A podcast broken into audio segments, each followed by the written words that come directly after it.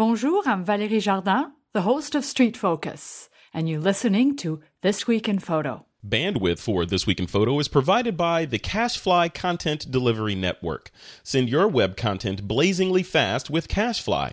And now, pay as you go. Start with 2 terabytes free by going to C-A-C-H-E-F-L-Y dot com and use the promo code TWIP. This episode of TWIP is brought to you by Pocket Shooters, the newest addition to the TWIP network.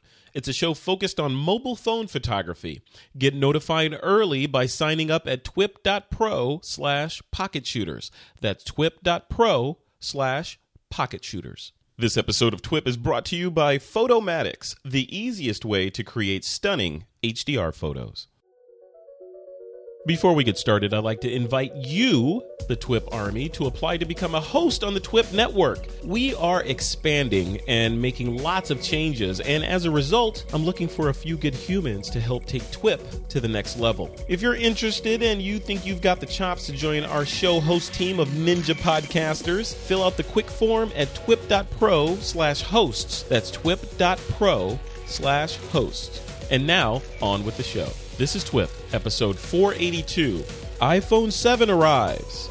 It's a holiday month of sorts in the tech industry. This is the month when Apple releases their newest flagship product, the iPhone. The emphasis in this release was on the iPhone 7's camera capabilities, and Apple has put their substantial weight behind upping the ante when it comes to mobile photography. Also, Google has added new features to its already popular Google Photos app for iOS, in some ways fixing one of the iPhone camera's features, live photos. And lastly, we have a thought provoking discussion about censorship and social responsibility as it applies to Facebook. Can we really consider the social network just a social network anymore? It's Monday, September 12th, 2016, and this is TWIP. Hey, folks, welcome back to another episode of This Week in Photo. I'm your host, Frederick Van Johnson.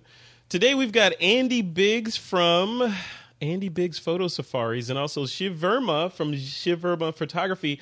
Two gentlemen, like I say on many shows, especially when Shiv's on, two gentlemen that make me sick because they're always going cool places and I'm not. Andy Biggs, you haven't been on in forever because you've been like chasing wildebeests around the African tundra, right? What's what's been going on, man? I just got back from Kenya a week ago, um, where I was guiding a great trip out there, and uh, the migration season, which is it's the time to be in Kenya, and uh, so I'm home for a couple weeks. I leave next Friday for Scotland, and then when I get back from Scotland, I'll be home for maybe three weeks, and then back down to Africa to Botswana. How are you going to survive in Scotland? Because it's it's relatively civilized and, and, industrialized, and you're you're used to sleeping in tents, you know, next to like giant, you know, ant hills and stuff like that. How are you going to survive? Haggis and whiskey are great equalizer. haggis, isn't that like made out of stomach? Right? What is what is haggis? Oh, it's good. It's a great time of year in the autumn to be in uh, to be in in Scotland. I'm heading out to the Outer Hebrides, so the Isle uh, Isles of Lewis and Harris, yeah. way out there. It's great. It's beautiful. You, I got to tell you, you, Trey Ratcliff, you know, th- those traveling ilk of photographers are my north star. I got to tell you, you guys, you guys, I am, I am, whoever your your person is, I am that guy that's walking towards the north star. But the problem with the north star is you never catch it. It is always, it is always moving with you. so I'm gonna keep chasing you, man. Cool. Well, welcome back to TWIP, man. It's good to have you on. All right, Mr. Shiv Verma, you were just on the show a little yes, while. We cannot yes. get enough of Shiv Verma. You have so much to give to the show. Thanks for coming on again. Well, you're most welcome. It's been awesome. Yeah, what's going yeah. on with you? What's what, what's happening? So you and Andy are brothers in arms, but you just met on this show. Yes, you probably like yes. walk past each other in various countries and not even yeah. know. India, Africa, Botswana, Kenya, yeah. Tanzania, the works. You've been to all those no, places. Yeah, well, well, Friday I leave for Iceland, so I'm I'm really excited. This is you know the, fall over there is kind of interesting. There are no big trees with lots of color, but there's still you know very interesting color on the ground. So I'm looking forward to that. Yeah, You got you got to love it. That is just that is just there's got to be a negative here. I mean, because that is that's the lifestyle from the people that are listening to this in traffic on their way to their corporate job in Silicon Valley or New York or wherever in the country you are. Listening to you guys has got to be like, oh, one day I'm not going to be going to that staff meeting and listening to my boss ask me for what happened, you know, justify my existence. One day I'm going to be Andy Biggs taking photos of lions with their lion cubs. What do you like what do you what do you guys say to those people that are like, you know, they want to get to where you are? How did you do it, Andy? How did you get from corporate to where you are? We can change the discussion though and say, you know what? I can say, God, I have to eat another airline dinner I have to sit next to another guy who steals my my my space. You know, I'm mean, come on. yeah, yeah. That's the best. That's the best you can do. like if I have to see another beautiful sunrise, I'm gonna kill myself. You know, it's just too much. You know, how many sunrises can one man stand? yeah. I don't know. Shiv, what do you say, man? How do you like the people that want to be you? They want to be going to Iceland Friday. How but they're not. They're going to their their staff meeting, their end of quarter staff meeting and and hoping they're not going to get laid off before the holidays. What do you, what do you say yeah, to those yeah, people? End of quarter staff meeting. I mean, yeah, can you imagine staff meetings every week? Leave alone no. end of quarter. Yeah, you mm-hmm. get tired of it and so you then decide and you say, "You know what? I'm going to commit to myself. I'm done." Yeah. And then you just walk out. Burn the ship. You just you just have to. I mean, it's it's you know when you go off on your own, it's it's liberating. It's really truly liberating. Yeah. You're your own boss. You listen to yourself, and if you make a mistake, you make a mistake for yourself. You're not taking a ship down with you. Yeah, so that's yeah, exactly it's, right. It's you know, it's just yeah. The best just, advice someone mm-hmm. gave me once was was, and I, I I'm guilty of not having followed this advice. 100%. A little bit, but not 100%. And that was burn the ships. Mm-hmm. So, you know, like the like the in the in the Trojan War, right? When when the the Trojans finally made it and they, you know, they needed to build the Trojan horse, they used the wood from their ships yep. to build the Trojan horse. So there was no way to go home. It was like forward or nothing. So burn the ships or use the ships to build what you're going forward. It's like total commitment or nothing. So you guys did that. Andy, did you do that? Did you when you jumped into this, was it like, you know, I'm just gonna do this a little bit and see if it sticks and then I'm gonna, you know No, no, no. I, I walked into my boss's office. Um, that was uh, spring of 2002, I guess. Yeah. And uh, walked in, and I, I, was the take this job and shove it guy. Okay. You were that guy, huh? I was that guy. Actually, I was really nice, and I said, "Hey, listen, guys, I'm gonna I'm gonna leave this company in about six weeks. I'm letting you know so that you can plan my work. I can start giving work to other people, and I can still be valuable for you as long as you want me." And then. Uh, and then it was about three days later they came to my office and said, "Well, actually, we, we're going to end it right now." I'm like, this is perfect. It's it's not you, man. It's you. it was great. So so we put all of our stuff in storage in Austin. We we left Silicon Valley, went to Austin, and we put everything in storage. We didn't have any dogs, kids, house payment, anything, car payment. We put everything in storage and went to Africa for a month and a half, and we backpacked around East Africa. Awesome. Yeah, I mean, I literally slept in little tiny dome tents. Took a shower about every three or four days. It was great. This is this is a story that needs to be told. You and I are going to talk again, sir. yes. we we need to get to the bottom of this story, but yeah. unfortunately, TWIP is not the forum to do that. I'm gonna we're gonna dive in because I want to yeah. figure out. I want to unravel how Andy Biggs built this empire because your your I know you probably hate it when people say empire, but your the empire you built, Gura Gear bags, right? With these awesome camera bags and we just found out that Gura Gear just acquired Tenba, right? Or Tamrac. Yeah, Tamrac. Sorry, Tamrac. You just acquired. You acquired. You acquired Tamrac. like, how does that happen? That's crazy. Well, they were going through bankruptcy, and uh, we saw their bankruptcy filing, and we went after them and raised the, the, the capital and the debt to do it. Wow. Yeah. That's great. So you're driving by, you saw a nice camera bag company at a garage sale. You're like, yeah, I could fit that. it's like the uh, the minnow eating the whale, right? yeah, yeah, yeah, This is good. This is good, guys. All right. Well, welcome yeah, to well, both of yeah, you to the show. It's uh, it's good to have both of you guys on. Um, a couple of updates before we dive into the show itself. So, we are about to launch a brand new show on the TWIP network called Pocket Shooters.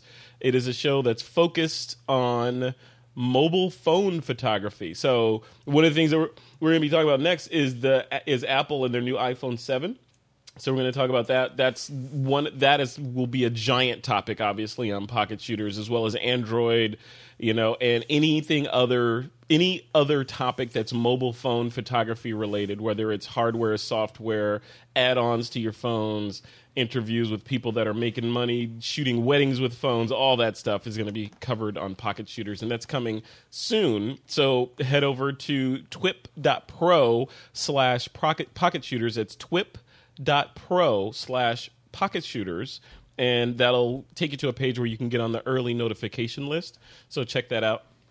And also one thing to uh, update you guys on. So one of our more popular shows street focus featuring valerie jardin very good friend of mine valerie has decided to move on and start another show that is not just focused on street photography like Street Focus. So we're 100% behind her, but she decided to leave Street Focus behind and start a brand new show that is focused on all things that interest her in the photography genre. So we support her, we're going to be behind her 100% and Street Focus is not going away. We're going to put another host on that show, and it's going to be probably change it completely, but it'll still have the name Street Focus. It'll be like a new owner to a new house. You know, they're going to bring their own furniture in and make it awesome.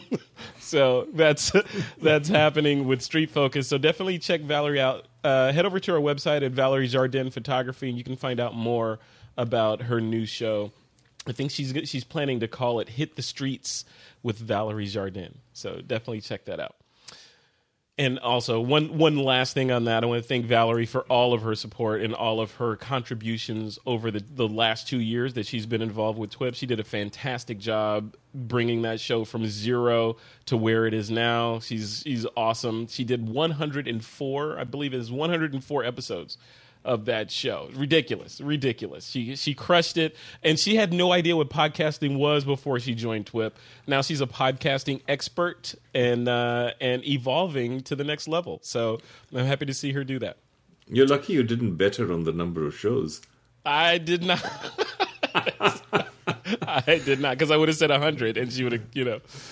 But yeah, it's all good. We're excited. I love that's what I love about podcasting because these kind of things happen, but everybody is still everyone's still family, you know, as this stuff goes on and people evolve into different things. It's not, there's no drama like Hollywood, like so and so got fired off of the network. Yeah, it's just like, yeah, I want to go do this thing. And I'm like, okay, we'll go, you go do that thing. We'll put somebody else on this and we'll keep moving things forward. And then the, the circle of influence gets bigger because now, you know, I can kind mm-hmm. of tangentially influence Valerie on that show. so yes, there there is a devious side there, right? A little yes, devious, yes. Not Good. that I'm, you know, trying to move chess pieces or anything, but I'm, you know, it's more like it's more like checkers. So, all right, guys, let's jump into the show. Uh, this first story, obviously, as I alluded to earlier, is about Apple and the iPhone Seven and to a lesser degree Apple Watch Series 2. But this this is about iPhone 7 iPhone 7. In particular, the camera or cameras that are present on iPhone 7.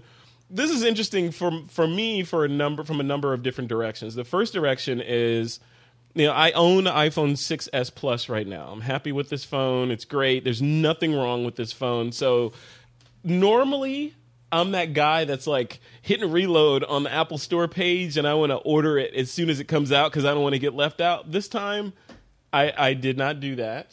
Um, I am I am enticed and seduced by that camera and the idea of doing computational photography based bokeh and you know that kind of thing uh, and having a wide and a telephoto lens on in my phone.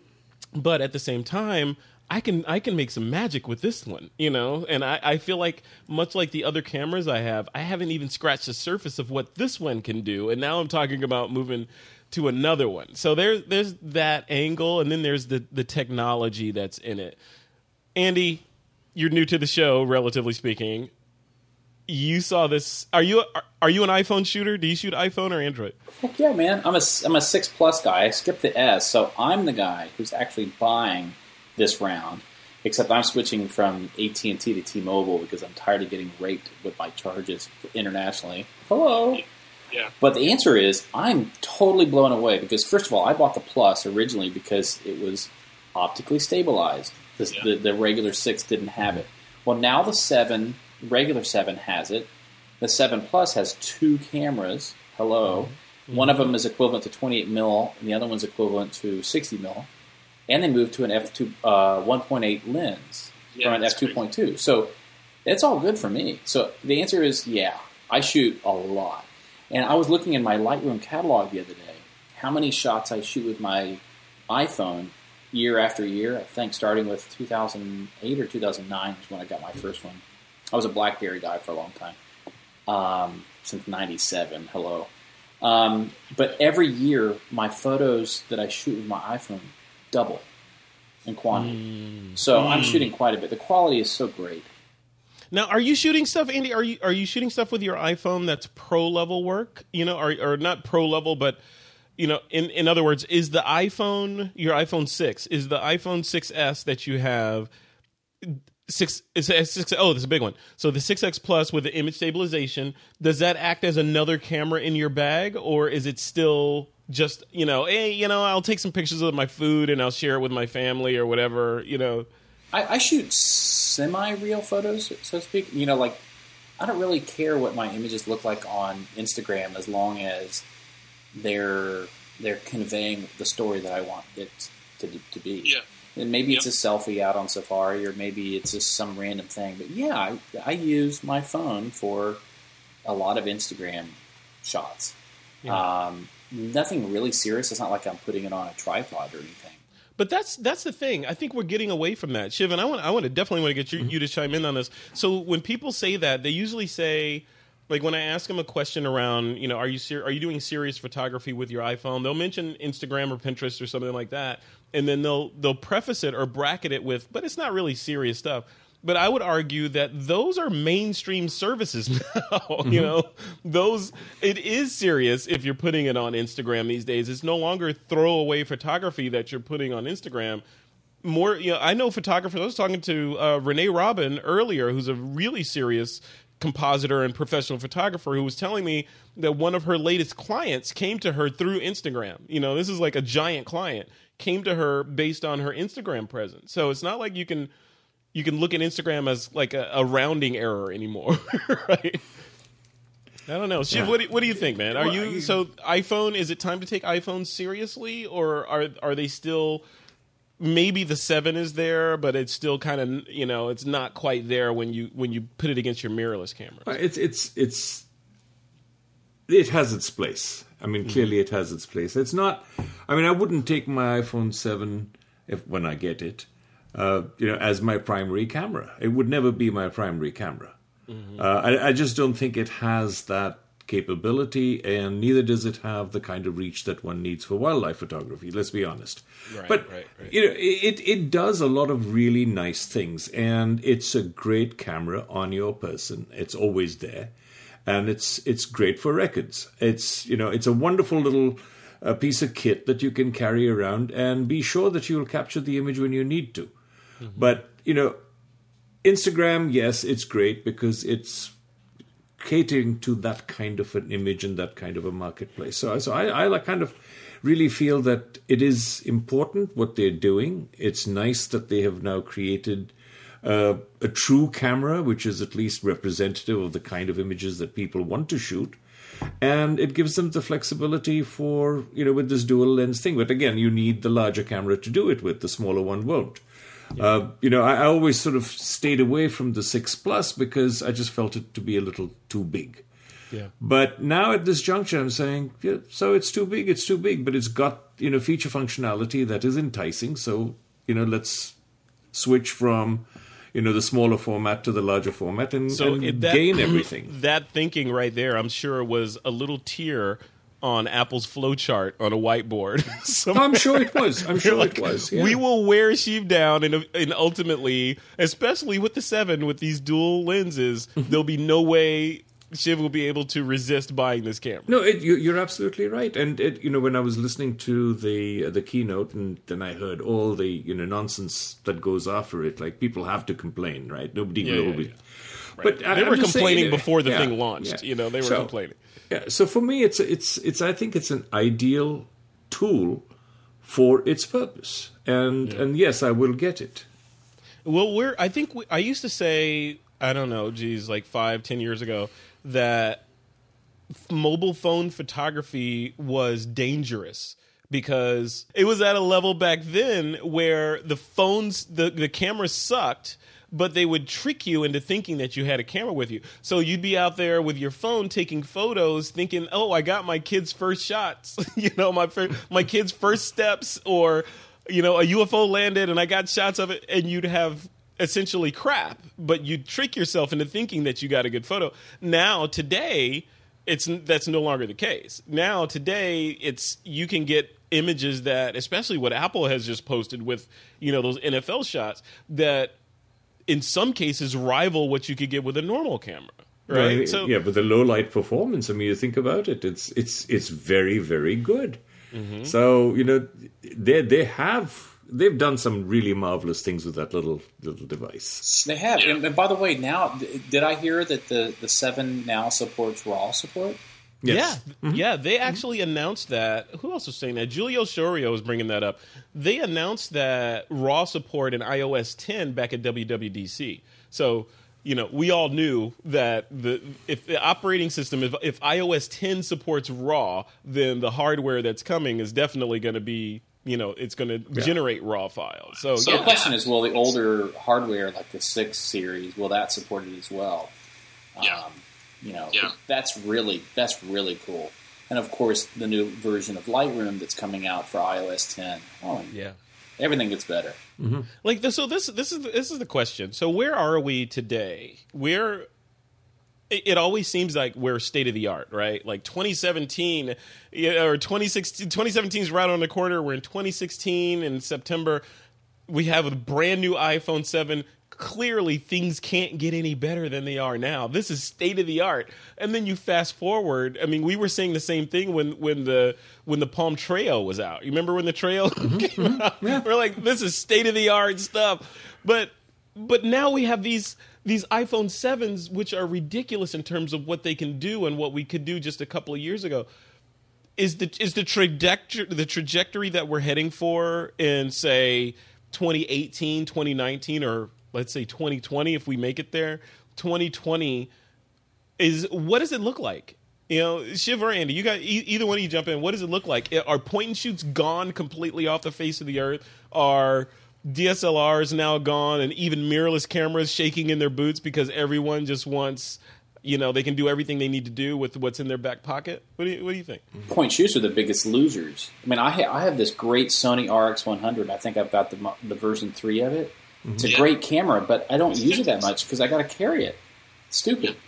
Yeah, and it's little. That's a little camera that that RX 100 is little. You can throw it in your back pocket, and still you're saying, "I got to carry it." Right? That's like literally champagne problems. With the six plus, when I bought this two years ago, it eliminated two devices from my bag. I don't use an iPad anymore, and I don't use a point and shoot anymore. Wow. Yeah. Um, and so, but it says the guy who shoots phase one medium format, right? mm-hmm. I mean, I still I'm still carrying around my burden, but but the point is, is that I think uh, you look back. You were talking about the Handspring Treo, dude. That was a yeah. 0.3 megapixel, the first model. 0.3, which is 320 by 240 or 640 by 480. Yeah, somewhere down there. Yeah, it's pretty horrible. You know what's funny is that I was looking when I moved into this new house. I have the original Apple QuickTake. Oh, the binoculars. Yeah. the grayscale in a box. Yeah, with the with the multicolored Apple logo on it. You know, yeah, but that that that QuickTake was was basically a video frame grab video camera, mm-hmm. right? it was saving a frame yeah. of video. That's what it was doing. Yeah, and now we have what what is it? Twelve megapixels, on the on the the front camera and the rear facing camera or the the selfie camera on this one is what five or seven megapixels. Seven, I think. Yeah, yeah, yeah, yeah. It's got yeah. It's it, this is a real camera, and I I'm looking at it. I'm like, people could actually. She have not notwithstanding things that require telephoto focal lengths and that sort of thing, but you can do or extreme low light, but you can do real work with this. If a if a kid and I use the, the term kid lightly, you know, someone that's coming up and they don't really want to buy their first camera camera, mm-hmm. but they have an iPhone seven plus or even just an iPhone seven, they can go out and create real work. They can create cinema. They can create stills. They can do special effects. They can do uh, things that we only yeah. dreamt about yeah. 10 years ago. You right? know, I, I mean, I, I don't have the camera yet, but I'm itching to get my hands on it. I'll give you an idea. I mean, you shoot Panasonic Lumix cameras, right? I do. And, and yeah. one of my most favorite cameras has always been the LX100. Mm-hmm. Now, you know, that's kind of like the RX, the Sony RX100 Mark III family, that size, right? Mm-hmm. Mm-hmm. Uh, and, and, it's a 16 megapixel camera, but every image is only 12 megapixels because mm-hmm. they work with all the uh, aspect ratios. So to get the aspect ratio, whether it be square or 4.3 or 16.9, your image is 12 megapixels. Now, on the Lumix website, I actually took an 8 megapixel crop and sized that image up with some software to 7.5 feet by 5 feet. Seriously? Mm. Wow.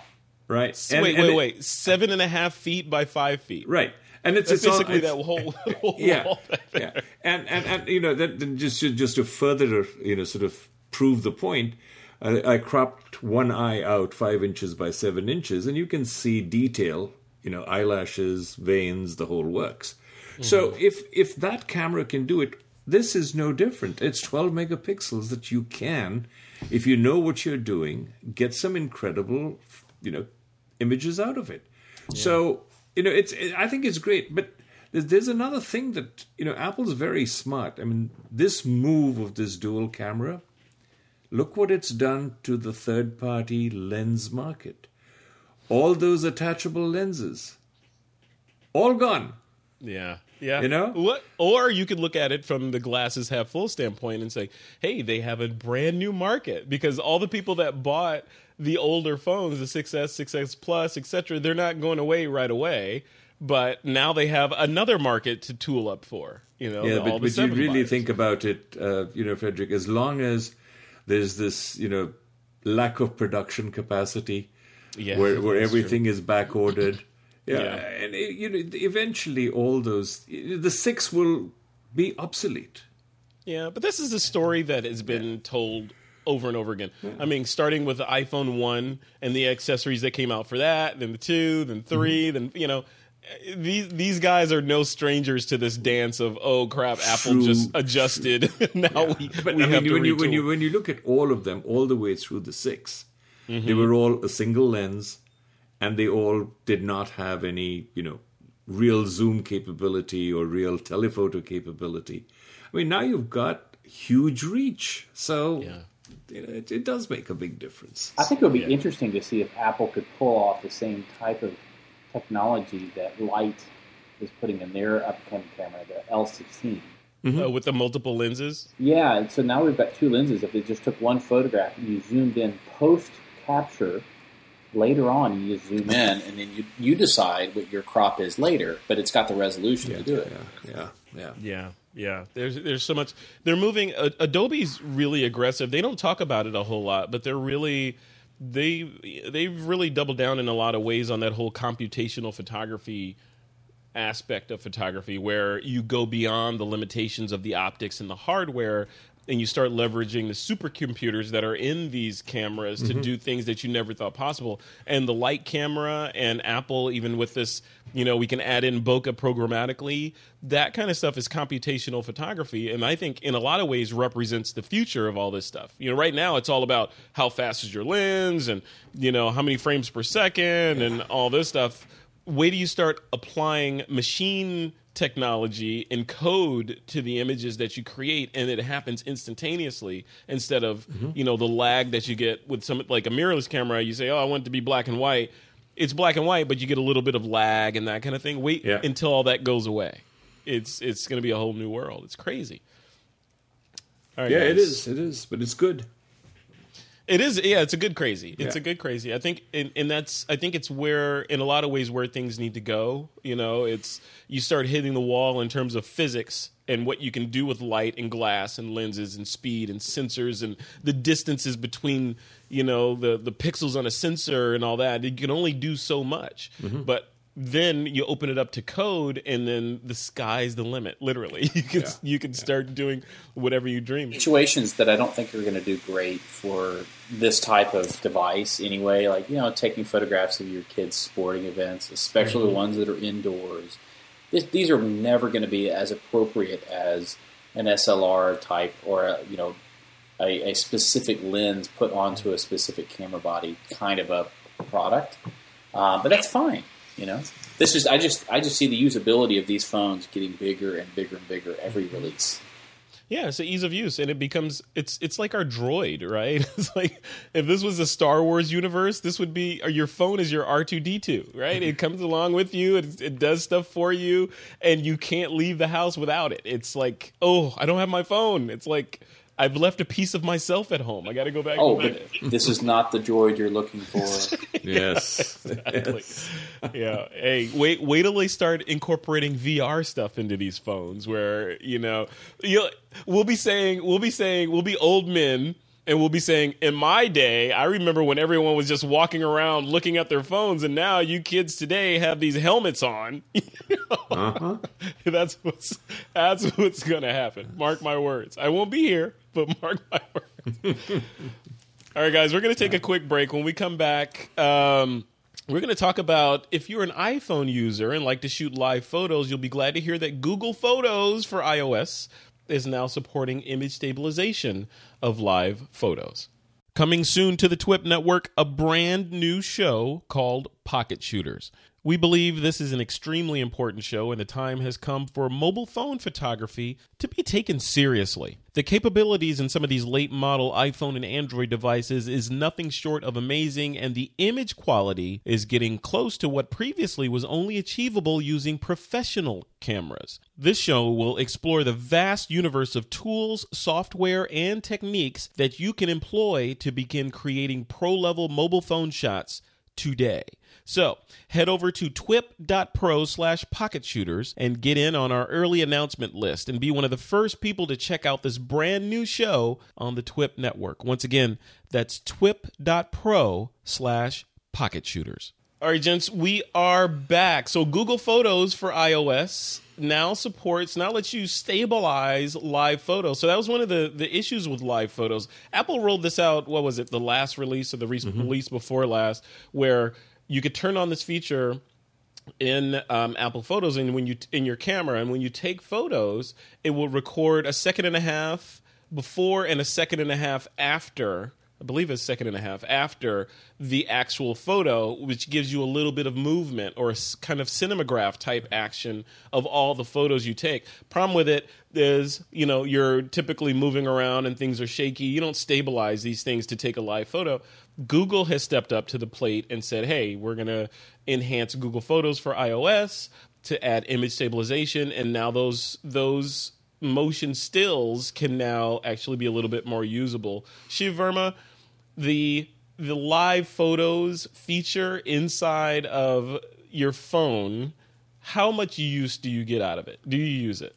Well, I haven't been using it, but I, I really think now at this juncture you will use it because Yeah. you're going to get a stabilized image.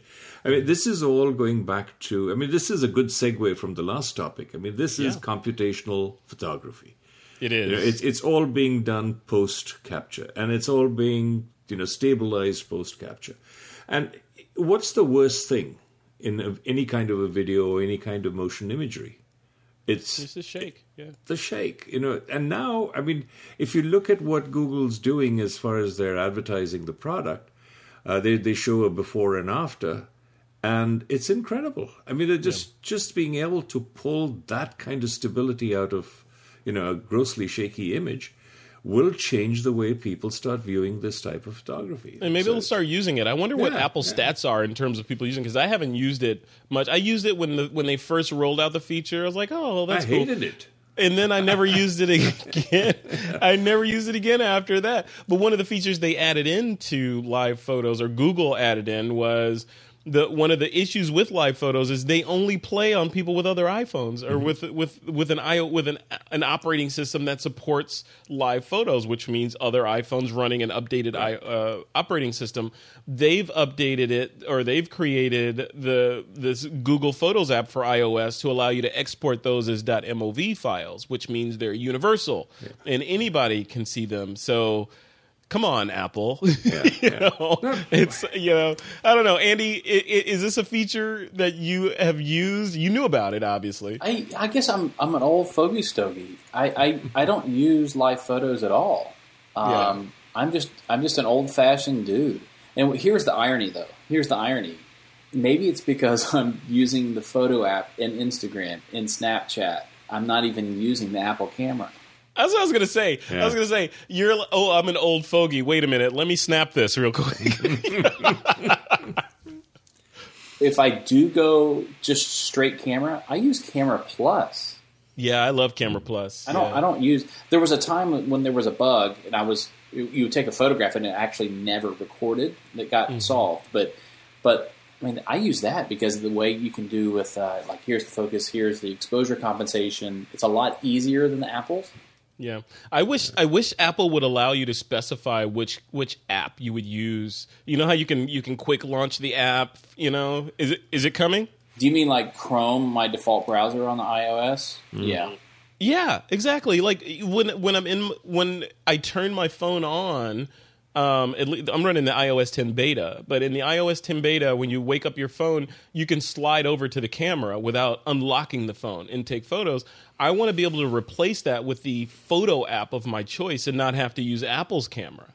That would be Well, you're going to use Apple's camera. You're just going to use different software. Yeah, correct. Sorry. Yeah, I don't want to use Apple's camera app if I don't have to. I want to be able to specify a different camera app and have it, like, for example, Camera Plus. I want to be able to slide over and have it instantly mm-hmm. launch Camera Plus and take my photos and get out of it instead of saying, okay, I got to find that app and go into photo mode and take a photo. Yeah. So I don't know. You know, these are these are first world problems, obviously. So- Choices. It's nice to have choices. Yeah, yeah, it is. I don't know.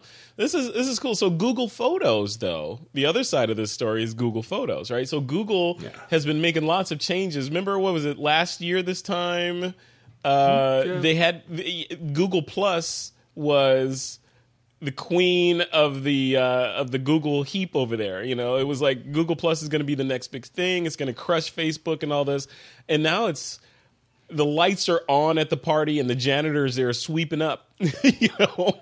But google photos is still here. The two big standouts from the whole google plus world and that whole drama in my, from my perspective was google photos which is amazing. It's beautiful. And google hangouts which they've mm-hmm. since grafted out and, and are, are moving it over into the youtube live universe. So google photos are you both are you guys both using google photos? No, I'm not. I use it in, in a different fashion than maybe most people who would be using it. I use it primarily as a backup. Mm-hmm. yeah it's unlimited yeah So I got lucky a couple years ago. I signed up. My my personal Andy Biggs email address is hosted by Google for Apps for Business, mm-hmm. and they had a special deal two years ago where if you had an organization of up of no more than two people, for ten dollars a month, you got your domain hosted, your emails hosted, but unlimited drive space. Ah, Oh, so I'm I'm I'm like not a nerd, not a mega nerd, but I'm like a mega mega nerd because I have my Synology boxes backup. Uh, they they're running a Google Drive client, so every time I hit my Google or my my Synology box for my eight hard drives, it synchronizes to the cloud in the background. Wow. Yeah, you are a mega nerd. I think I think you need the name we'll name you Optimus Nerd. I am Optimus Nerd. I love it. Yeah. So so lots of stuff coming out of Google. I mean, I'm I'm excited that they're you know, they're doing this stuff. I'm on Google Apps for Business as well, but we have many more than just two, just two people on the service, but it's uh yeah it's awesome. It's been running it's been running my personal email and and subsequently twip's corporate mm-hmm. email for geez the last three four years or so. So yeah but and, you never got lucky right? You never, never got, got, all that free space for 10 bucks. uh, no no no. You know it's funny though? Just a, a slight tangent. So TWIP itself, we we run most of TWIP off of we run all of TWIP off of online cloud-based services, whether it be Trello for project management, Slack for intra-team communication, uh, FreshBooks for accounting, um, Google, you know, for for the notes you guys are looking at right now. Mm-hmm. We've Dropbox for file transfer of the recorded files and all that. But I'm slowly but surely moving things over to Google Drive. You know, because I remember when Google Drive first started, it was it was a little rough because it was like, okay, I copied a file over there and it would never finish copying, or it wouldn't make it, or it wouldn't. But that was right. just the client. That was just the client on your taskbar. Yeah, yeah. Well, it's all the same to me. You know, it's like if the file doesn't make it, I don't care whose fault it was. It just mm-hmm. didn't make it, right? So, but Dropbox would work flawlessly every single time. Dropbox worked so well, it was like indistinguishable from the operating system. Yeah. And now Google Drive is is I don't know if they're 100% there, but it's pretty dang close, which because we're using so many other Google products, it makes a lot of sense to use Google mm-hmm. Drive mm-hmm. instead of Dropbox. So we're we're kind of looking at that right now. Yeah. Yeah, it's but uh, it's all very scary though because it's like we are inside the ecosystem. We're in the belly of the beast. Like if Google decides no more Hangouts, we're running Hangouts, no more Docs, they could kill us on Docs. If we have all of our files and resources on Drive, they could kill us there. You know, it's like you know, all you know, of our eggs yeah. in one basket. Yeah. Frederick, it, it's it's it's it's interesting that look at what's been happening with the photo industry, right? I mean, yeah. one after the other, these guys shut their doors. Yes. And then people get left hanging with, you know, what's going to happen to my images? I mean, hundreds and thousands of images. And then somebody comes along and says, well, we'll save your soul, you know, we'll, we'll just yeah. move everything over. Yeah. But, you know, can you have that happen to a business?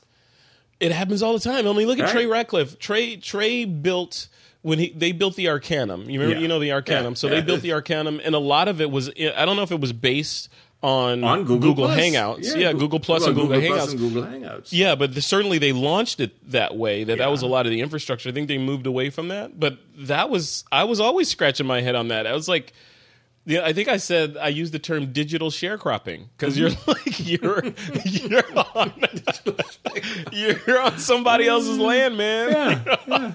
so they can make whatever decisions they want to make, and your business will suffer or thrive based on the yeah. decisions the landowner makes, right? So yeah, but they're still they're still on it uh, in part, but you know they've got their own apps, and, and now it's, it's become even more confusing. But yeah, yeah, yeah, yeah. I don't know. It's, know? it's scary. It's good, but at, at some point, at some point, to progress, like this week in photo, as it as it, the entity this week in photo as it stands today, would not be possible. Would it, you know, had not be for these services that mm-hmm. I mentioned earlier. This would just not be possible at all. It's just Im, the the services that are available, both free and paid, that I have to build this TWIP entity, are why we can have TWIP and mm-hmm. why I can I can build a TWIP network. Without these services, it, it would be I don't know if it would be impossible, but it would be impractical to to build something like what we're trying to build. So and, and probably too fragmented. Yes. Yeah. Yeah. So and then you know in the end, so like you were saying, Shiv, it's dangerous and it's scary to to do this whole digital sharecropping thing and to use these services, some of them which are free and may go away and impact the business, but at the same time, you got to weigh that against no business versus mm-hmm. selling my soul yeah. to build this thing you know? So maybe i'll take the risk and let it all you know let it go and then i'll figure it out later you know? I mean the unfortunate thing is that you know we say competition is good mm-hmm. but if you really think about it what's the competition as far as google hangouts is concerned? Let's say that stops tomorrow. Where do you where do you go right yeah, as far as free services, not many. Yeah. I mean, for as you know, I think you know, Shiv, we use we use Zoom.us right. for for meetings and that thing and those sorts of things, but it's not it's not like Google yeah. Google Plus so, or Google Hangouts is cool because it does this video switching mm. that you guys are looking at and You know, it, it's got a lot of pluses to it, and it's completely free, right? You go to another service, it's not going to be free. Plus, you're going to be missing features. But you know, but it's it's Google. You know, some some kid in the cubicle might say, you know what, I got to pitch, I got to pitch the CEO that we're going to have to kill this thing next quarter. Yeah. And then, uh, then you know, thousands and thousands of businesses are screwed. And Yep. I'm so glad they, they, they split it out from Google Plus because Google Plus started started to become kind of like a bloated pig. You know, from uh, from a user interface standpoint, it was often not that intuitive. Um, now it's just a separate standalone piece. It's actually easy to use. Yeah. Yeah. yeah, you're right. Yeah, yeah, it's easy to use, but no one's there. I mean, there's still some people there, but it's like, you know, do like when I think of posting Google things. Plus. I'm talking about um, um, Hangouts. Oh, oh, Hangouts. Oh, okay. I thought you were talking about Google Plus. Yeah, no, Hangouts is is fine, and, and you know they. I think it, I think it's as of this week. Don't. It's either this week or next week, but they're they're shutting down the Google Plus integration part of Hangouts and It's moving moving it to It's YouTube. moving. Yeah. Yeah. it's moving all to YouTube Live. That's how I kicked off this Hangout. You go into YouTube, and you go to Live, and you say, "Yeah, I want to start a Hangout," and now you're in the Hangout UI. So it Right. no longer is. I just go to hangouts.google.com. I think that's going away. Yeah, That- that, that's what's going away. That's what's going go- away. Yeah. And back to back to the funny part about Google Plus is that a, a number of years ago when they got started, um, I built up about 1.3 million followers. but now I've actually abandoned it. You're probably, and then you'll say, and then when I had my MySpace account, I had three million people followers. and then before that, I had Friendster, and I had seven hundred thousand people following me on Friendster. so bad. And you were sharing, you know, MP3 files over Napster too, right? Oh, we were, dude. Oh, don't get me started. Napster. I was God. I was. Where was I working when Napster was at Yahoo? I was at Yahoo at the time, and I'll say it. We had a we had a server. We had a, we had we had a private internal server that had. It was like iTunes today. Had everything everything you possibly want on it. As long as you had a hard drive, you could copy it. You know, and be good to go. But- Yeah. Now you can just spend five or ten bucks a month and get everything you want. And that's what I do. I'm a I'm a subscriber to Apple Music um, and, and Spotify. I need to kill the Spotify account, but yeah, I'm a I'm a subscriber, and yeah, it's like the whole world has changed. Because you remember, the, just we're completely off tangent. but you guys remember? You remember? Um, Back when Netflix was sending you discs, I think they mm-hmm. still do it, but we were all getting our three discs, you know, in the mail. And my flow was the three discs would come in the mail, and I would back them up, you know, to a server in my house. I wouldn't, you know, share them with anyone, but I would back them up in my house, you know, and then send the discs back, and then the new set would come over over a couple of years I had a giant library of movies. But the problem with that is then I had to figure out okay, I need a Mac Mini to keep to, to and a and a hard drive that's going to be on all the time sucking mm-hmm. power in case I feel like I want to watch Iron Man, you know. So I, I ended up never even using that. And then when Apple's made their shift to it's all in the cloud, I was like one of their first customers. I'm like, yeah, of course, I want everything. I'm going to buy my movies. I don't need to store them at my house. I can watch them from whatever Apple TV or phone or tablet I'm on and rock and roll. So it, it simplified my life by being more legal. Let's say. I don't know. Yeah, it's it's an interesting world that we're that we're that it's shifting into because all of that all of that is predicated on one simple single point of failure and that's your internet connection. Mm-hmm. Because all this stuff comes crashing to the ground. Like in my house, there's Nest cams, there's my Nest thermostat, there's my music, my movies, my you know, like I just said, all of all of the TWIP the TWIP whole constellation of networks that we use are online. If I lose my internet connection, I'm I'm a shi I'm a dinghy in the water. Mm-hmm. you know, it's not it's it's untenable. So I think that's that's a problem that needs to be solved. Some kind of redundancy for these these internet access stuff is scary. See, So- as long as media is physical, we've got a problem. So now the media is no longer physical. Yeah, We have a different problem. It's now the internet. I mean, dare it go down. whack a mole. We're playing Yeah, whack a mole. yeah. you know, like when looking at all the different uh, music services, I settled on Apple Music. It's ten bucks versus um, uh, Spotify and what else? Um, they're five bucks a month, but you can't uh, cache locally any of the material. And for me, I'm on airplanes all the time.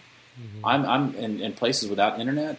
I need music. So I've got on my phone probably 50, 60 gigs worth of offline music from Apple Music just for 10 bucks a month. So it's great. I love it. Yeah.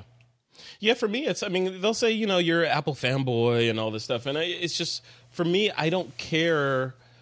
I don't. I'm I'm a consumer that has stuff to do. Like you, like I want to be able to listen to music. I want to be able to listen to my podcast. I want to watch a movie when I want to, and I want the path of least resistance to doing that. I don't want to like have a constellation like the podcast app, like Apple's podcast app isn't the best podcast app out there. Like Downcast and Overcast, those are really good podcast apps. But my Apple podcast app is on all my phones and all my tablets and my Apple TV. So if I'm listening to an episode of whatever in the living room and then I go jump in the car, I can continue listening. It's still yeah. there. And it's the yeah. same playlist, it's the right. same everything. Let's be honest, how many people have you met that are like, oh, Google Play is the bomb? No. Okay. But then no. again, I don't. I you know I I'm I don't have a whole lot of friends that have Android stuff, so maybe one or two. But yeah. Oh, I can't go there. Yeah, yeah, yeah, yeah. I don't yeah. know. Yeah. I'm sure Android is, is completely fine, and I, will tell you before the i before the the iPhone seven launched, I was looking at that Samsung S7. That was before they started blowing up in people's pockets. But you know, like, don't go there. Don't go there. I, am not the first one, but but I was looking at the phone, the design of that phone, and the curved edges, and it's beautiful. They did a really good job, Samsung, yeah. on that on that phone. And I I know the iPhone eight is going to be something ridiculously cool, you know. So half of me wants to wait for that. But at the same time, you know, and I was telling my nephew, my nephew soon right after the uh, the announcement of the seven, he sent me a text. He's like, "Okay, Uncle, when are you getting that one?" And I responded, "Well, I'll probably get it eventually." And and he responded, "Well, I'm going to get the the Samsung S7." Mm-hmm. And I said, "That sounds cool. I would consider getting it as a second. Do you mean that word cool? Oh, yeah, I did use the word cool. He's he's hip. You know, I'm not hip, but I. But okay. What? What to describe an Android phone? no, to describe like the electrical problems that the Nexus Seven is having. Oh, oh, oh! You mean in terms of you know ball of flame? Yes. Yeah. No, but but I was like, if I get one, I would get one as a second camera or a second phone, sorry, to play around with, but it wouldn't be my primary just for all the reasons I mentioned before. You know, it's I'm in I'm happily in the Apple ecosystem because it's working for me and it allows me like if I was to shift gears and try to rethink everything from an Android, Windows or whatever perspective for all the stuff that I have to do with TWIP, it, it would be two, three months of downtime before I even got close to where I am productivity wise. No, and, and the other problem is that I don't think you'd ever have that seamless integration. Right. Right. It's that that piece is what makes Apple you know what we all go for. I mean, the reason why you want the iPhone, the iPad, the, uh, the MacBook, the, it's all seamless. And and that's what's really nice. And you know, the the other thing we talked about Google a little bit about you know Google Drive and Google Cloud. That's mm-hmm. what it really is. But Apple's cloud is great. And it wasn't know, always great though, man. It wasn't. I mean, it wasn't. They've been but, up to bat like five times trying to get the cloud thing right. right but, but, but now they are playing the same game. I mean, that yeah. cloud works really seamlessly it and does. works well. So it does now. Yeah. yeah, yeah, yeah. But it was scary. Like, uh, remember the the whole discussion I said about switching to Google Drive versus yeah. Dropbox. Mm-hmm. What didn't come in there? You know, Apple's Drive. The the whole Apple Drive piece of it is a competitor to Google Drive and to Dropbox, but I never even consider it because it, it never worked as seamlessly as Dropbox does. It was always like, oh, there's something. Is it there? Is it not copied? Oh, it's on this machine, but not on that machine. Why is it not on that machine? The security model is a lot more intricate with Google, which is good, but it's also like um, it's a bit of a, an annoyance too. Uh-huh. yeah. You want to share something out? It's not that easy. It's not. It is. Yeah. It, it takes it takes some a lot of steps. It could be a lot easier. But and a lot of people that are listening to this are going to say, you're you know you're taking a big risk. You're putting all your data in google. They've got your email. They've got you know your data on google drive and you're using docs and you're recording things with hangouts and you know, google wants to monetize everything you're doing by selling ads against it et cetera et cetera. Mm-hmm. and and honestly i'm aware of that but it's it's it's it's a necessary evil. You know, like I said, the whole digital sharecropping thing. These are yeah. the rules that this landowner has put in place for the land that I'm harvesting. So, in order for me to do my thing, which is this TWIP thing, I have to make certain allowances. If I want to do this stuff without making those allowances, I have to build these services for myself, which yeah. is completely untenable. It was never going to happen. Sure. So. Mm-hmm you know so either take it or leave it and it's more profitable right now to take it so and, and like, trying to do it you, yourself sir. is cost prohibitive. You would never be yeah. able to. no, yeah, because I don't. I don't want to be in that business. I want to be in the business of content creation, not in the business of engineering and right. systems right. analysis analysis and all. Yeah, yeah, no, no, no, thank you, no, thank you. All right, guys, let's jump into story number three real quick. Um, and this one is interesting. It's a it's a shift from the other stories we were talking about. This one's about Mark Zuckerberg coming under fire for a decision by his company to censor a historic photo from the Vietnam War. So we'll put the link to the story in the notes, but the gist is, and you know, it, it's not so much about the story itself. What I want to tackle on TWIP here with you guys is the role and the expectation of Facebook and is Facebook because of how gigantic it is now? Have they moved from the they're just another social network where you can show photos of you at the club last night to a media property a, uh, with responsibilities like the New York Times and CNN and Fox News, and all these other entities that are out there, they are now at that level. And when they make decisions on what to show you or what not to show you, or what to censor, what not to censor, whose account to kick off and whose account not to kick off of the service, these are now, I don't know, these are. Are they are they bordering on infringing on our rights, depending on what country you're in, you know, to be able to do that? Andy Biggs, what what do you think? I'm, I'm just not a fan of any censorship at all. I just mm-hmm. I, am a very um, free press um, type person. Mm-hmm. And when you, whenever you've got something like an anti-nudity policy, I understand that that policy exists. This is also like a photograph that is um, it's so publicly known, and we've seen it for so many years, and it's so powerful, not because it's nude, yeah. Um, actually, because it's nude, because her clothes are gone. I mean, but it's it upsets me. It upsets me because sometimes you'll see photos on Facebook and someone has to put a little tiny star over a nipple or something. It's mm-hmm. just it's yeah. it's completely silly. Yeah, I mean that's a that's a slippery slope. When you get in when you get into this whole pornography and nudity argument, some things are cut and dry, like hate speech. You know, that's that's relatively cut and dry, or you know things like that you know that I can I can understand that because you're gonna you're gonna offend giant swaths of humanity if you if you're allowed to pu- publish that stuff. But then you go to the nudity piece of it, like you mentioned, Andy, and putting you know blurring out a nipple. You know, I think Stephen Colbert on on his show did did a really good spoof on that because he, he actually had he was showing what was acceptable on networks on network television, and he had a circle with you know two circles with two smaller circles in them that was illegal to show because it looked like breasts. But then he put a smiley face underneath it uh, just one little curved line and now it's legal. You know? It's like you know you can what about something like what what um, yahoo has mm-hmm. uh, not yahoo let's just say youtube YouTube yeah. has a hey, I've, I've, got an account. I have to sign in and, and say that I'm of certain age and I approve of seeing certain types of content. Mm-hmm. There we go. And, and the Facebook right now is just it's it's it's across the board. No matter your age, we're we're not going to present a certain amount of material. Yeah. And um, you know, I don't know. It just makes me a little uncomfortable. And keep in mind, Facebook being a U.S. based organization, we tend to be more puritanistic in our beliefs um, especially when it comes to nudity.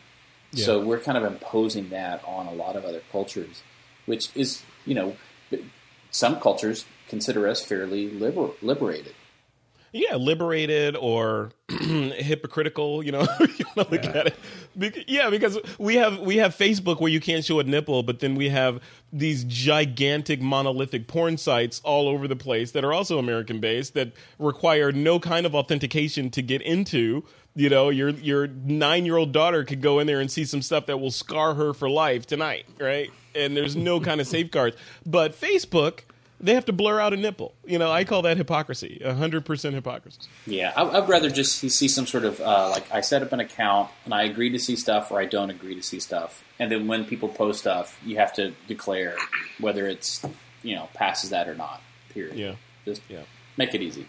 Shiv, Shiv, what do you think? I, I think we should we should inject everyone with RFID chips mm-hmm. that have our age in them that then allow us to see certain websites when we are at a computer. Yeah. What do you think? That would work, right? Well, yeah, sure, that would work. But I, I think I think what, what Facebook unfortunately is, I mean, they they've taken it to a level which is totally unnecessary. I mean, when you talk about I want to have a website that is clean, what does clean mean? Yeah, you know, I mean, pornography or child pornography, I, I totally agree that if you know you eliminate that type of stuff, you're clean. But are you going to take art and call it nudity and thereby eliminate it? Uh, I mean, what if what if you were to take a picture and you go to the Louvre and you you take some you know the masters who've created phenomenal images no, no, the Louvre is full of porn, man. right? It's not so, so, so that's out of the question, right? I mean, anything from from any of the artists is out of the question. Yeah, and yeah. you know, this is a story that has so much meaning and so much power. I mean, and and and to treat it like, oh yeah, get rid of it, you know. But really think about it. Who are the people designated as the gatekeepers? Yeah, you know, yeah, that's a scary. That's a scary thing. And you, the, what you say is is is per- particularly apropos considering the political climate that we're mm-hmm. in right now in the United States, because Facebook wields a gigantic amount of power, right, and right. they control what you see in a lot of instances. Mm-hmm. They really control what you see, yeah. and they can form your opinion, so they can make you they could make Donald Trump look great or make him look bad, mm-hmm. or make yeah. Hillary Clinton look great or make her look bad, depending on what Facebook wants to display right, in your right. feed. Is that, I mean, is that cool? I mean, that that kind of circumvents everything. No, when you have a couple cool of people in Silicon Valley mm-hmm. saying, "You know what? I want the country to hate Donald Trump today. So let's let's mm-hmm. let's let these stories through and, yeah. and hold these yeah. other yeah. ones back." And I think you know, that's what's happening right now, and that's you know I don't like that kind of proactive someone controlling what their what what gets filtered to me type of thing. Yeah. Whether it's a nude photograph or a political bias, I don't really care. Just let me decide. Right. Yeah, I mean, but you know, people people will will complain that or will say, I wouldn't call it a complaint. They'll say that quote mainstream media is already doing that, and Facebook mm-hmm. is just doing that on top of what mainstream media is doing. They're already the Rachel Maddows and the Don Lemons and you know and Fox News. They're already controlling the narrative, and Facebook is just doing the same thing digitally. So is that? Yeah, is that? I mean, but I think the the issue with this was more the editorial power. Mm-hmm. Yeah and and it's it's the editorial power that says I can do what I want, and thereby I'm going to take it off. Uh, yeah.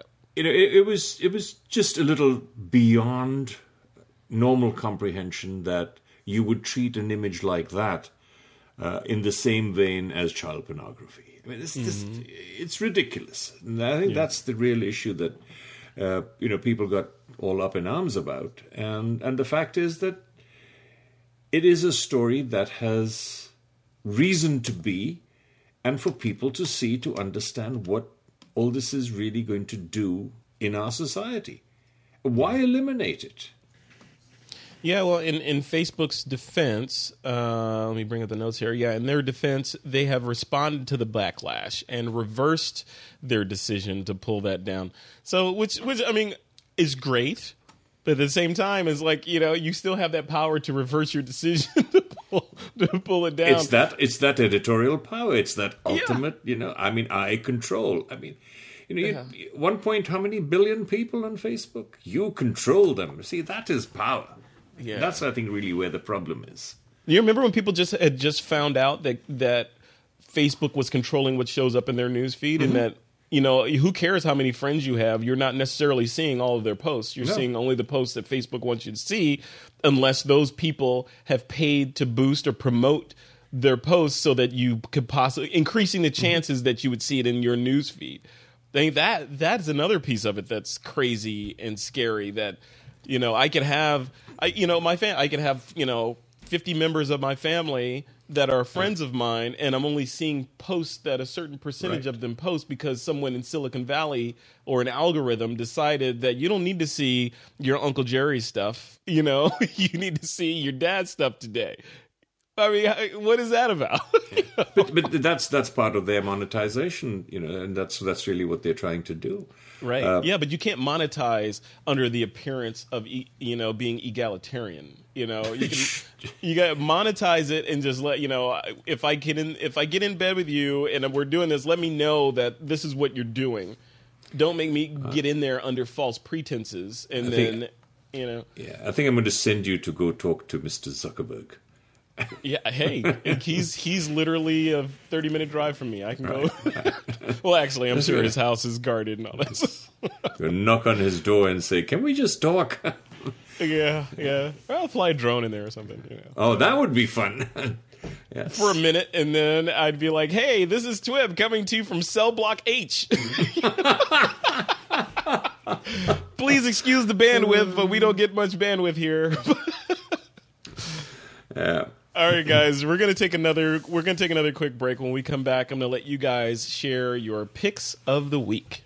This episode of TWIP is brought to you by Photomatix. Photomatix Pro is the industry leading software for HDR photography, offering a wide range of effects from the most natural looking to highly artistic and surreal, along with the best in alignment of handheld photos, advanced ghost removal, and much more. Are you new to HDR photography? Well, you should check out Photomatix Essentials. It's for those that are new to this technique. It's got a simplified workflow and built in guidance for bracketing your images, and it still has the strength of Photomatix. And brand new to the Photomatix lineup is Photomatix One Shot. It's an extension for Apple Photos that adds Photomatix magic to single exposures. Download your free trial today. The trial does not expire, and it just adds a Photomatix watermark to the final image. It's perfect for getting your feet wet and trying out the technique everyone has been talking about. HDRsoft.com has video tutorials and other resources to help you get started. Just head over to HDRsoft.com and click on download. That's HDRsoft.com and click on download. Photomatix Pro, it's the easiest way to create stunning HDR photos. All right, folks, we are back with the pick of the week segment. Remember, gentlemen, you can share anything to the TWIP Army as long as it's somehow related to photography. Andy Biggs, I'm going to let you go first since you haven't been on the show for running around the planet. You could just say this is alphabetical order. That's cool.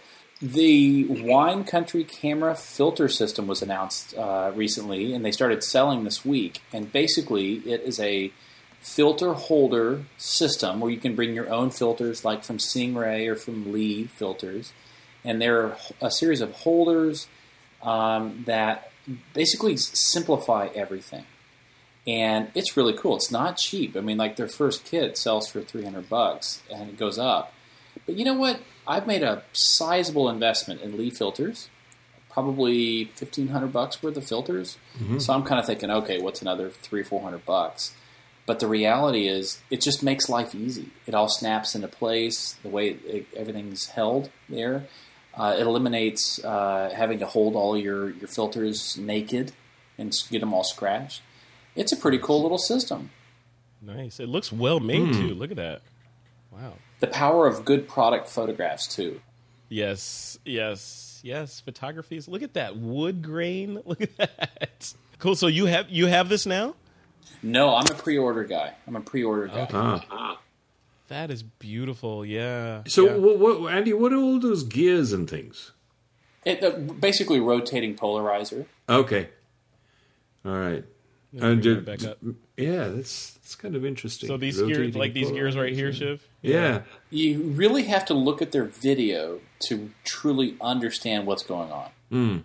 Um, they have a, they have a uh, a link on there. I think it's under the holder link at the top, that has a video that really starts to explain how the system works. Uh, it's a little intricate. it's a little intricate, but it's really cool. It's really cool. I mean, I'm a gadget geek. No, that's that's interesting. Very interesting. I have. How come I didn't know about this? This thing looks really, really cool. You need to have me on more.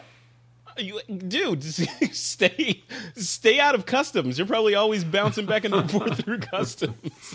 Hmm. Totally different side topic. Guess how many premier qualifying miles I'm, I'm going to have this year on United? 190,000. Wait, so that means you're basically flying for free everywhere you go Oh, it's just horrible. in first class, right? No, No, it basically means he's never home. it's never not, home. not not home enough. That's true. You're what was that movie that uh, Tom Hanks starred in? That was uh, Up in the air or whatever. up in the air. Yeah, so you're that guy, right? oh, that's good. That is crazy. Cool, man. So what what is that? What's the price of this? Uh, You know, every, each filter holder is going to run you hundred bucks, and the whole filter system you're going to be in about how much? about five or six hundred dollars by the time you've done done it. Then you you buy it once, right? And that's it. You know, it's not like it's a disposal thing. This is like a piece of good equipment that if you take care of it, you'll have it for most of your career. It's a beast. I mean, it's it's not a small kit. Yeah, I want it. I want it. You guys killing me. Speaking of things that I want, Shiv Verma, Yes. you uh, you you got another piece of, You of know what? I- photographer. I, yeah, I don't know how to do these like fifty dollar things that you want us to do, but uh, and I, and I don't know whether you did this one before, but No, I haven't. I wish I had though. Uh, I'll, I'll tell you. I mean, I just I just ordered this, and uh, so I'm actually you know my pick of the week is something I can't sort of change, hold up in my hand and show you. But this 12 millimeter lens, it's uh, is- you know it's another Leica, and from everything that I've seen and you know tested and worked with it, the image quality of this lens is to die for. yeah. So it's it's just exquisite. I mean, you know, from you know, it's twelve millimeters. So on a on a mirrorless, uh, you know, micro four thirds camera, it's twenty four millimeters, but it's twenty four millimeters of joy, absolute joy. it's like. It's it's just and it's it's small. It's uh, beautifully built. I mean, you, you can feel that Leica quality in this lens. So It's like it was Yeah. built. It looks like it was built from the same people that built that Nocticron uh, 45 millimeter. Yeah, that's also called Leica. You know, the Yeah. same, the same, same company. Yeah, yeah, same Yeah, the- company. Yeah, yeah. The, the, that and then the hundred, four hundred, eh, all beautifully built lenses. But this, this, this thing, it's true Summilux quality. I mean, being a Leica user for years and years and years, it just just takes the cake. Wow, look at Yeah. this. And you ordered this. This is on the way. huh? Yes, it's on the way. It better better show up before I leave for Iceland. I had a chance to actually hold the pre-production model of that lens at the Out of Chicago conference earlier this year, and you're not going to be disappointed if you if you I, haven't. I, I better not be. I mean, I, this, I, Yeah, I mean, you're not. Yeah, for what? How much is this thing? Uh, twelve hundred bucks. Thirteen hundred. Let's just say 1300 bucks, Yeah, yeah. There's a But it's- it's- ninety-seven on there. But it's worth it. It's worth it. It You- You think yeah. about it. You know, a, a lens of this quality, if it was not a Lumix Leica lens, you'd be paying thirty five hundred bucks for it, Mm-hmm. easy, if not more. You know, so Yeah, that's beautiful. from a price point, it's perfect. Yeah, I will have this precious. It, it's it's it's like a jewel. You know, it's like a real jewel. I mean, the glass is just gorgeous. I love it. I love it.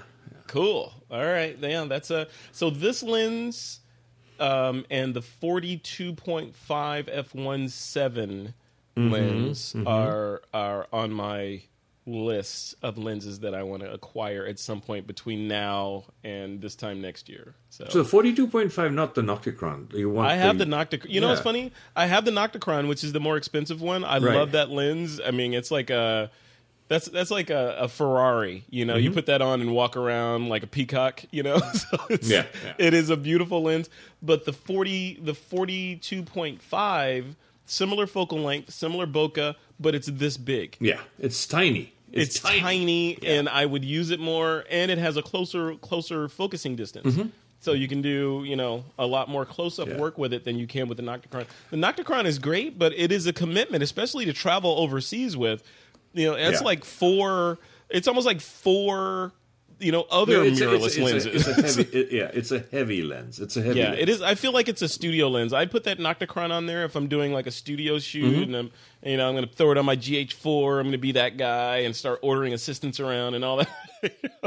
but but the, the 42.5, that's when I actually want to shoot. You know, Yeah. I want to go out and you know be out and about and and travel light. So.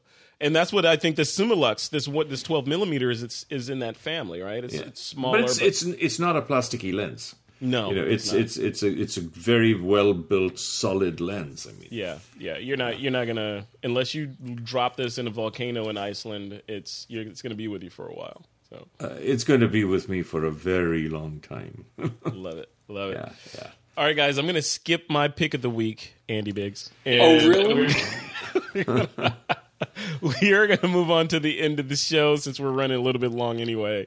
So, Andy, what's coming up? Where what where's the uh, where's the jet stream taking you next? Uh, I'm going to Scotland next week. Oh, that's right. Yeah, and then I'll be in Botswana in November uh, for two trips, and then I'll be back in South Africa after Christmas, and then I've got a long break from January to April, and I'll be in India in April. Um, it's great. Why do why do you even own a house, man? Like why? why, why don't you just like you know get a plot of land and put a tent on it? Seriously, I need that. I need actually I need that like a hole in my head. But next year I'm slowing down. I used to run uh, every year maybe eight to ten trips, and I've committed to four next year because I've started a new travel company. Oh, tell me, tell us about it. Yeah, yeah. So um, I've actually teamed up with two other kind of heavy hitters, one in the travel industry, and uh, actually Larry Fitzgerald from the Arizona Cardinals is one of my business partners. And um, we are starting basically an experiential travel company for younger, um, a little more affluent travelers, not looking for the pension kind of uh, experience. They're people that are probably 25 to 45 or 50 years old looking for something different and not being force fed uh, what to do that everybody else does. So, I mean, is it a foodie trip? Is it a photo trip? Whatever. I'm, I'm, I'm, that's what I'm. That's my future. So, I'm kind of not leaving the photography world, but I'm going to less. I'm going to depend on it less from an income standpoint. I love that. See, So- again, my north star. See, So it's more it's, it's more like custom like custom tours, custom trips. They pick what they want to do, and you deliver. Exactly. Yeah. anything unique. I, I put a trip together uh, a few days ago for somebody to go photograph Western Egypt, a place called Siwa, S-I-W-A. It's an extreme Western Egypt. It's basically a huge. Um, it's a. It's not a mirage, but it's a beautiful place with a lot of water in the middle of the desert, along the border with Libya, and uh, just things like that. Anyway, so yeah, it's fun. Awesome. that's cool, man. Yeah, you're you're you're having too much fun. I can tell. Like, like just looking at you, you look, you know, you look like you're having fun. Period. You, Well, do I mean, not, it- you do not have that end of quarter look that people our age is supposed to have right now. No, well, ADHD people don't.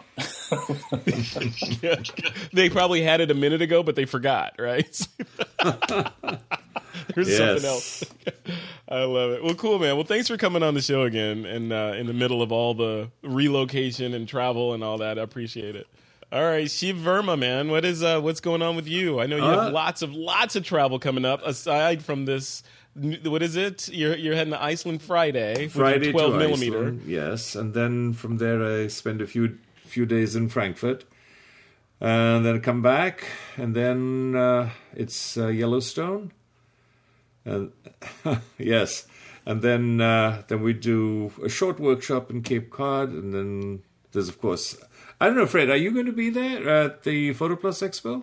I will be at Photo Plus Expo. Okay. yes.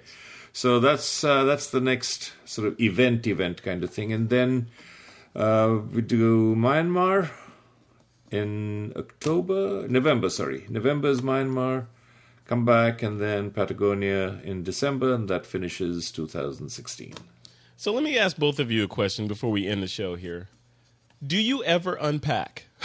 like, do you, is it is it exercise in futility to unpack your bags, or do you just change the underwear out? Like, what? Like, how does that work? no, no, you you got, I, I have to unpack because the climate's so different in each of these places. I mean, you're going from hot to cold, cold to hot. So yeah, I got I got. I keep the same laundry. underwear. I keep the same underwear. Oh God! Please, but you wash them though. Right? Yes, yes, okay. yes, yes. Andy, what about you, man? Do you do you unpack, or do you just have like clothes that you take with you on every trip, and you just wash it, throw it back in the bag?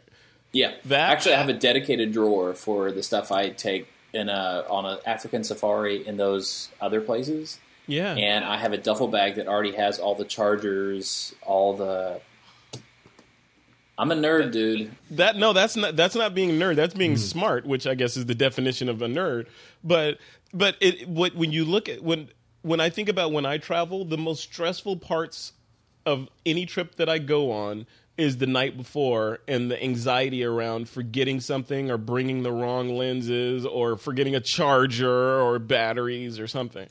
Build a list and with all your stuff. And then checklist it. Yeah, this yeah. is the stuff I want on just this trip, and you just mark those things, and you go, you know, go get them. Yes. See, yeah. Frederick, you learned a lesson when you went to France, right? Yes. I don't think you'll make that mistake again. I will not make that mistake again. And just thanks for bringing that up, Shiv. That's when what I lost my all the all basically the chargers and everything because yeah. stupid me packed them, and then of course at Heathrow they magically disappeared. So, yeah, thank you, London. I appreciate that. That's uh, that's why you got that Brexit stuff because of that. right. All right, guys. Uh, thank you both for coming on. It's been a fantastic show. You can tell these shows are great when they go longer than they should because yes. you know, we just click and start talking about these great topics. But we're at the end of another episode of This Week in Photo. TWIP listeners, you know where to go to subscribe to everything we have going on. It's all at the nexus of thisweekinphoto.com. And with that, it is time to take that lens cap off.